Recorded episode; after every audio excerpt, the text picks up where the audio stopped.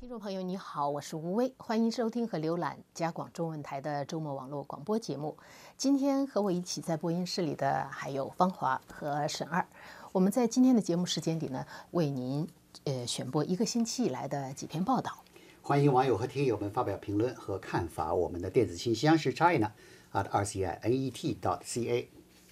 我们的新浪微博是加拿大国际广播中文，我们的网站 www dot rcinet dot ca。我们的 Facebook 是加拿大国际广播加拿大国家中文频道。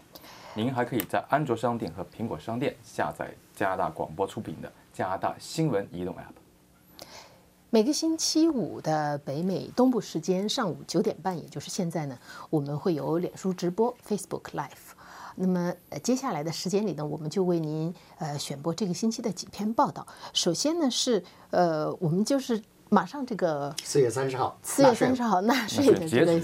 截止日期就要到了，这是到大家很多人是从要从荷包里往外掏钱的时候了。就如果你欠这个国税局的税的话，你欠还是不欠，你就是不欠，但是你一填税表一看，哎呦，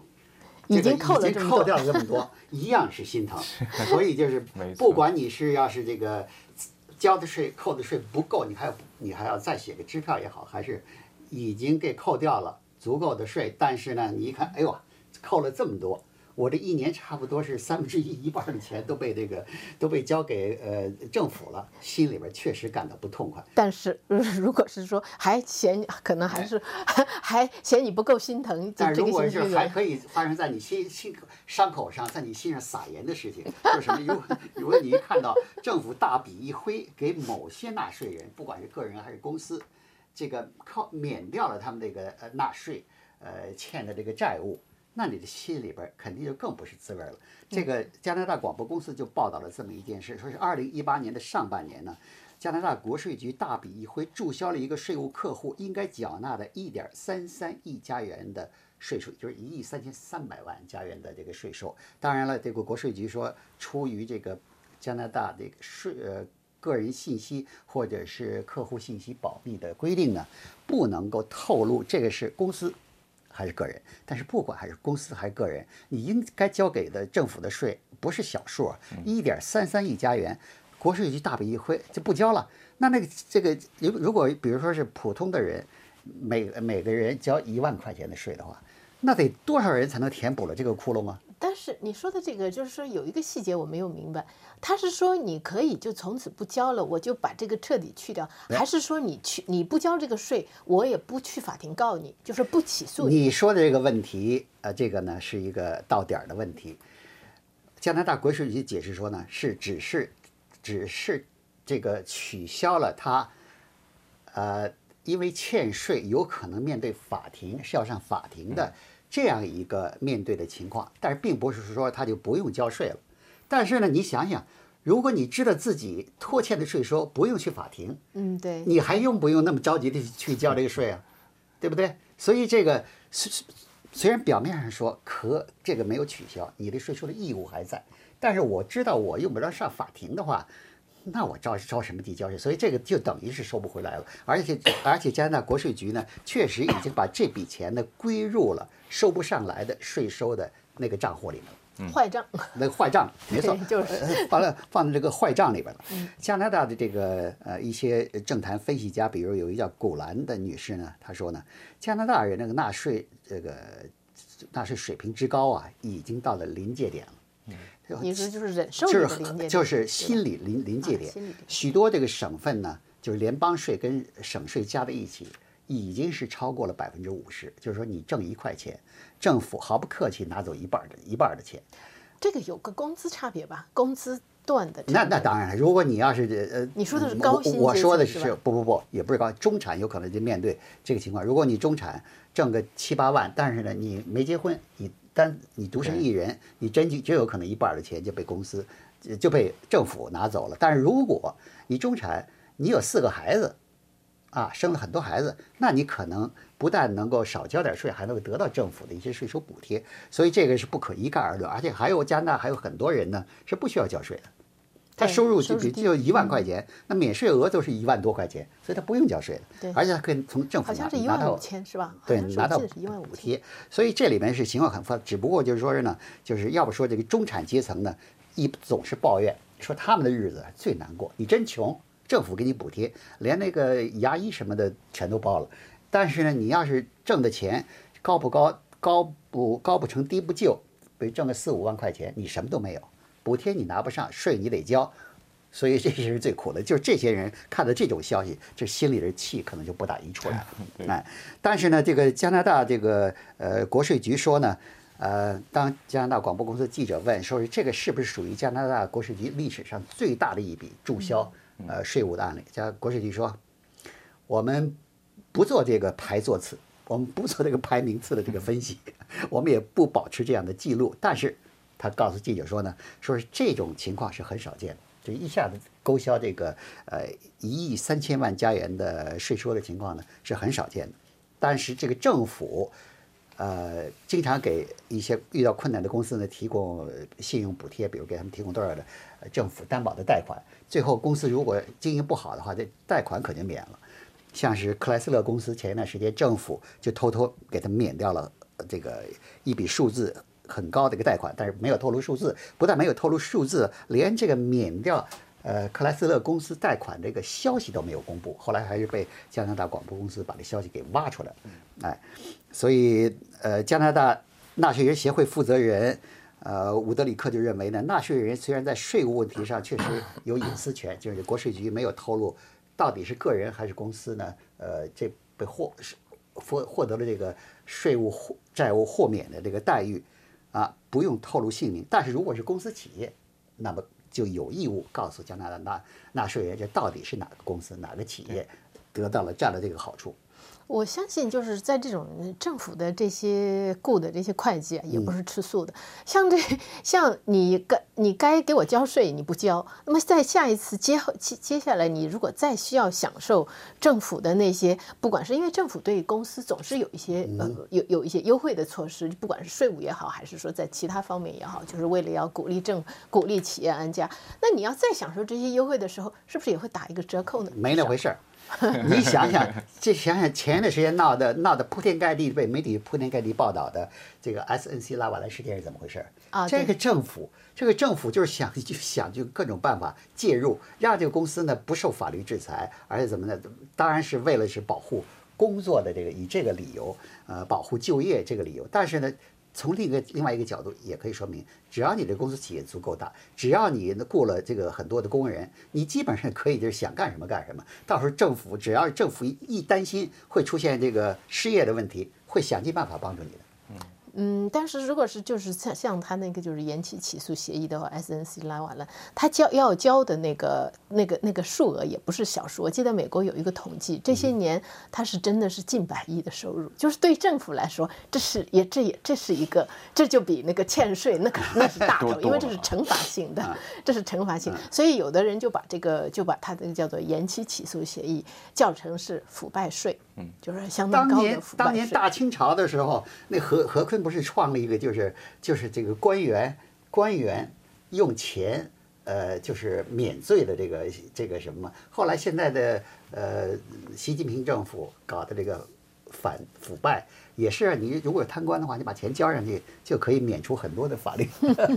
制裁。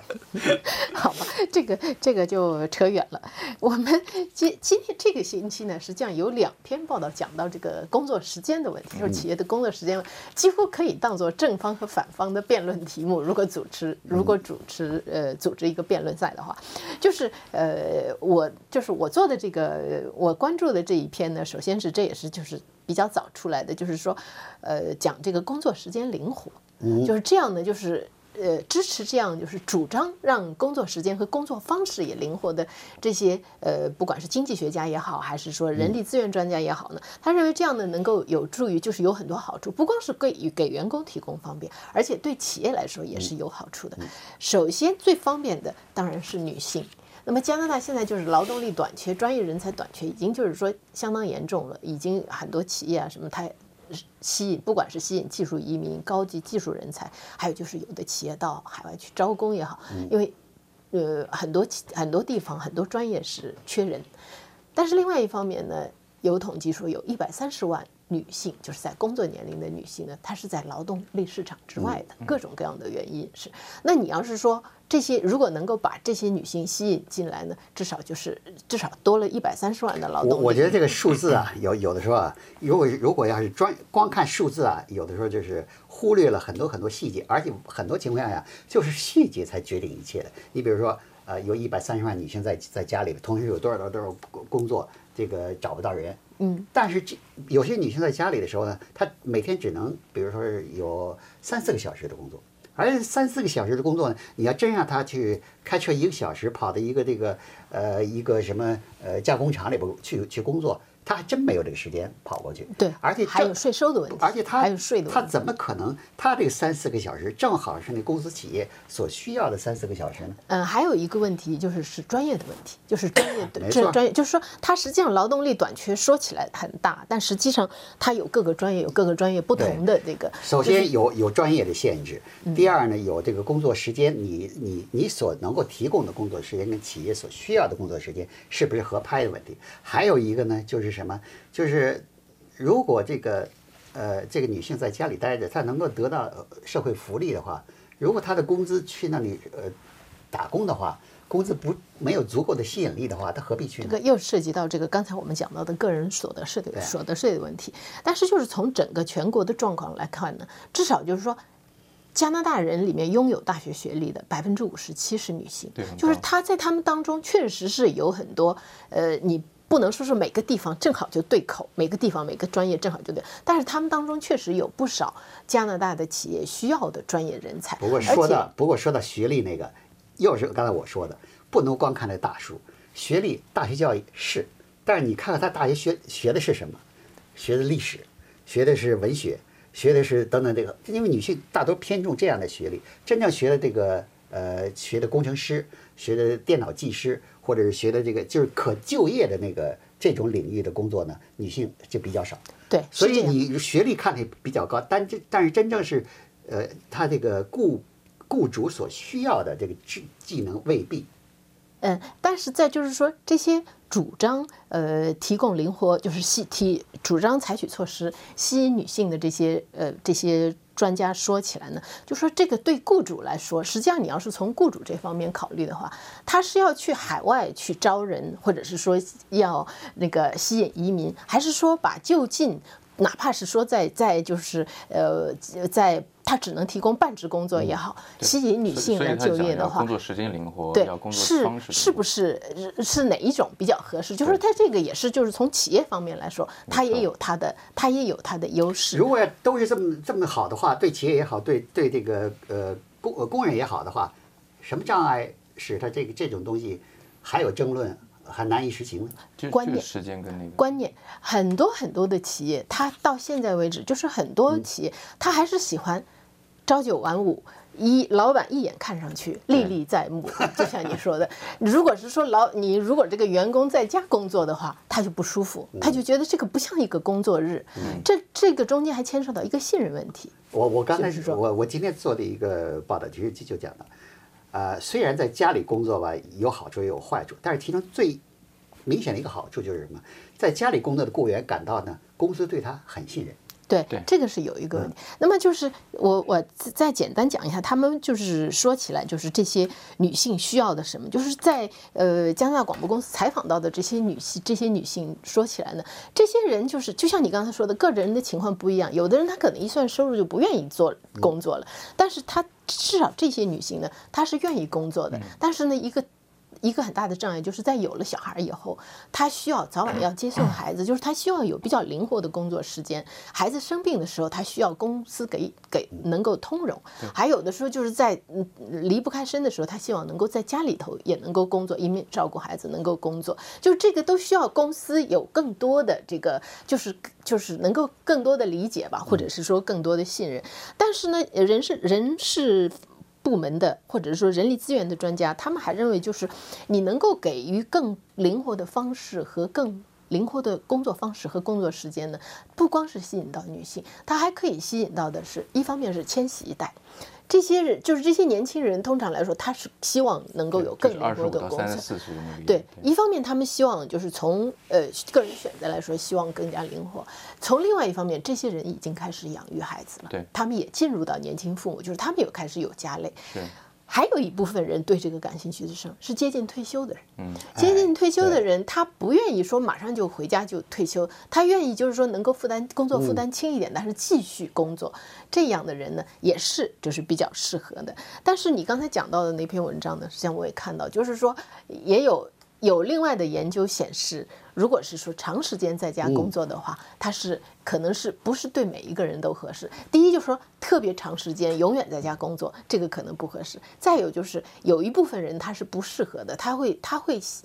更喜欢在工作有一个正常的工作环境那样的。就比如说，如果让你你要是说一整年在家工作，也许你就会怀念某些尖声叫 尖声大笑的同事，或者是一打电话就大声嚷嚷的同事，你就开始怀念他们了。平常可能是每天觉得像是一种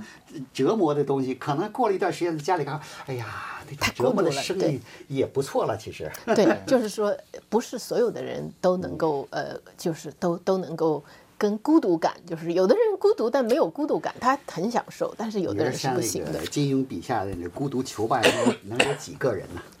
是 好吧，这个实际上说起来，真的是个人有个人不同的，嗯就是有不同的体验和各个企业也好，各个年龄段、各个群体，这个真的是叫做。众口难调。对。那么我们接下来换一个话题，就是沈二你讲到的这个，呃就是谷歌智能助理给你讲故事的这个，是很有意思。是，这个也跟家庭有关系啊。这个父母给小孩子讲故事，可能也是一个传统吧，也是一个很维持这个家庭关系的一个很好的一种方式。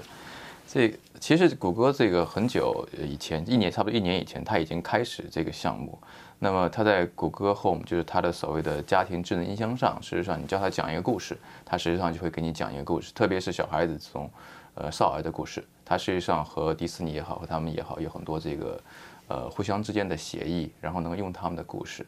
呃，那现在只不过呢，其实谷歌谷歌的智能音箱和谷歌的所谓的智能助理其实是一个东西啊。那么对于他们来说，在做市场这个时候呢，就是说他会把它两个东西分开，因为对于很多人理解里还是认为谷歌的智能助理是在手机上，对不对？那谷歌的智能音箱是智能音箱，那实际上它实际上是同一个系统。那只不过它现在呢，就是把那个智能音箱的这个讲故事这个功能扩展到这个手机上，就是你它可以考虑到一些场景嘛。你跟小孩讲故事，你也不可能说在小孩子卧室里每个卧室都有什么智能音箱一类的，对吧？你肯定也就拿个手机。那你叫这个讲故事呢，这个手机讲故事呢，它手机就会讲一个少儿的故事或阅读少儿的故事给小孩子听。那么像这种方式呢，对于谷歌来说，它事实上是一种很好的拉近，就是说，呃，高科技产品和家庭的这个关系。然后特别是它又恰逢这个美国的所谓的。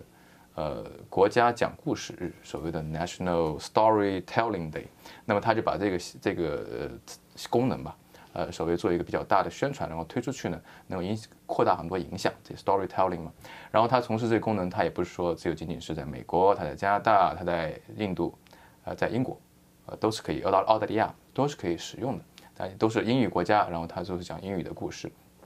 然后他以前就是说，也有一个另外一个功能，我需要这个提一下呢，就是说。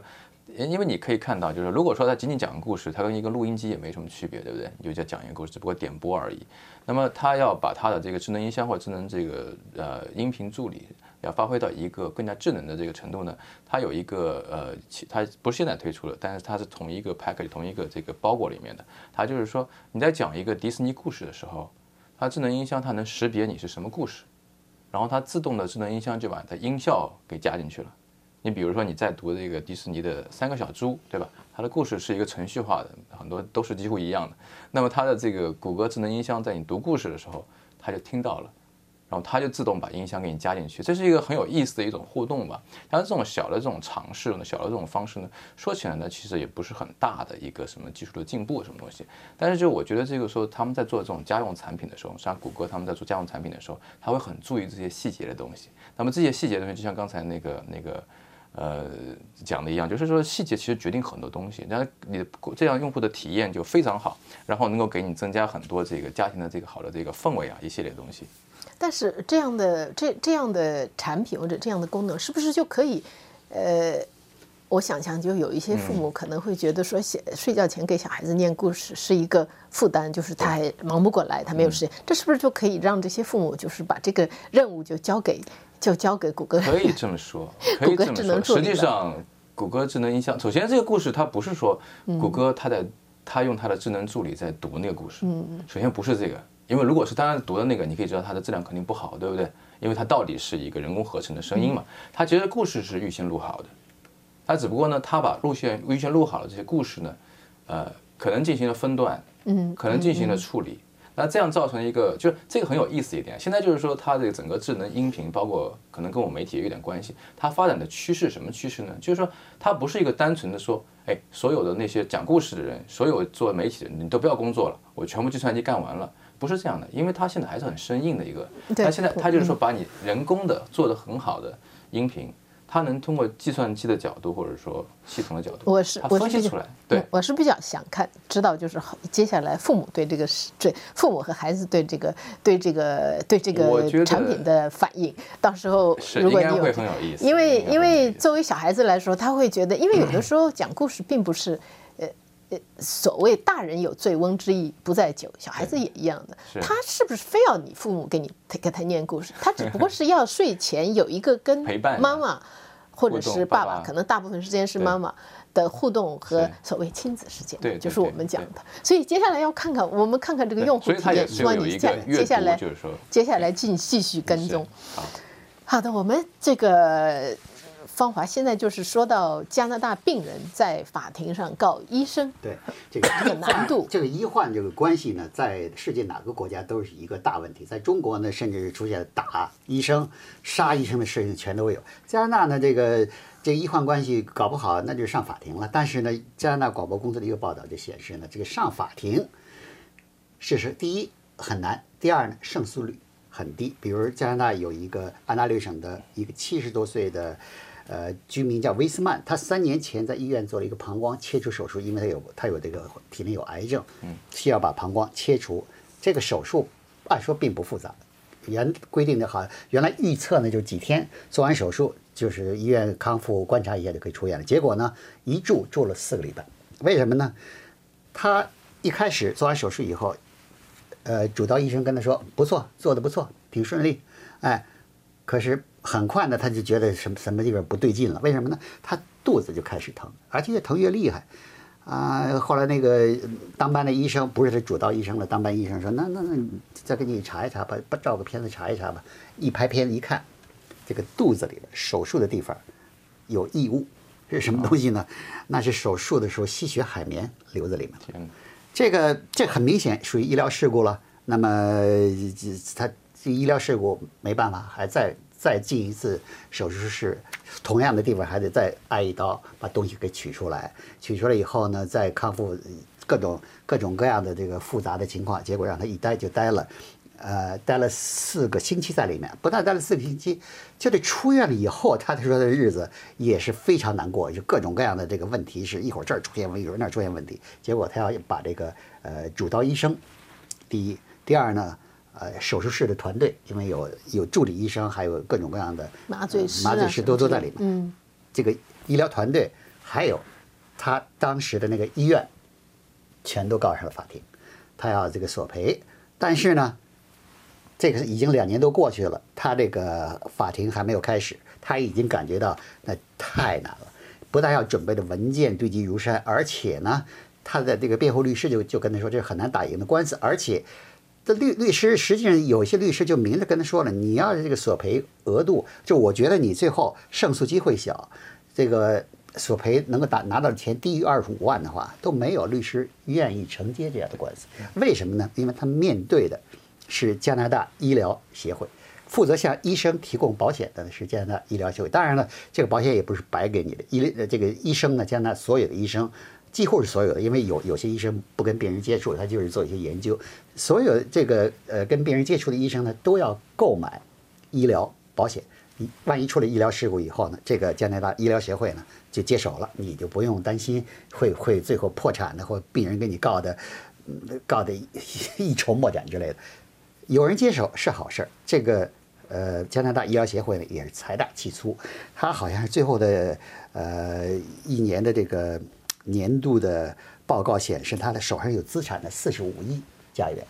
那这打官司又有资产，资金雄厚，又有这个专门的律师，经验丰富。你一个患者，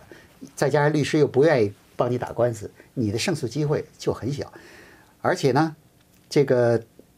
加拿大这个医疗协会啊说啊，他们在比如说有每年有一千个告医生的案例，他们会对案例进行逐个分析，哪些个案例有胜算的胜算的很大，他们才去法庭打官司。如果他觉得胜算不大，他自己信心不足的话，他会用各种方式，就是庭外和解。嗯，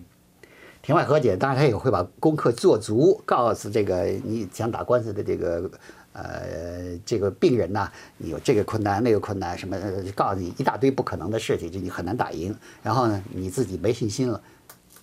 庭外和解，给你少一点钱，把这事情就给解决了。上法庭，这个原来在呃在七十年代呢。每三个患者上法庭告医生，立案审理的会有一个患者胜诉。现在呢，到了到了现在呢，是每五个上法庭告医生并立案审查的呢，只有一个是患者胜诉。从三个三比三分之一三分之一到现在五分之一哎，所以这个比例呢是明显的降低。所以你要想跟医生打官司啊，三思而后三思而行。对。三思而后行，好吧。接下来现在的从这个时间来看呢，我们没有时间讲最后一个报道了。呃，以简简单简而言之一句话吧，就是这个星期呢，加拿大新民主党领袖辛格呢，呃，发行了他的回忆录，发表他的回忆录，就是上架跟读者见面了。这篇这本回忆录的名字叫做《爱与勇气》，从他的父母七十年代从印度移民到加拿大，讲到他二零一七年当选为这个新民主党的领袖。这个星期呢，当然无独，他们俩肯定是没商量过了。在他他这个出版是在星期二，星期一的时候呢，就是两个反对党比较小的反对党都有都有这个都有呃新闻。星期一的时候呢，加拿大绿党领袖伊丽莎白梅结婚，在温哥华结婚，这个也算是一个也算是一个就是新闻是新闻啊，就是这个如果。读者朋友对我们的对对这个辛格的回忆录什么感兴趣的话，那么请上我们的网站，登录我们的网站，有详细的报道。今天的节目呢到这里就结束了，谢谢我们的技术团队本诺瓦片和马冈特雷，我是吴薇，谢谢您的收听和收看。希望您继续支持我们的节目。祝您健康愉快我们下次节目见。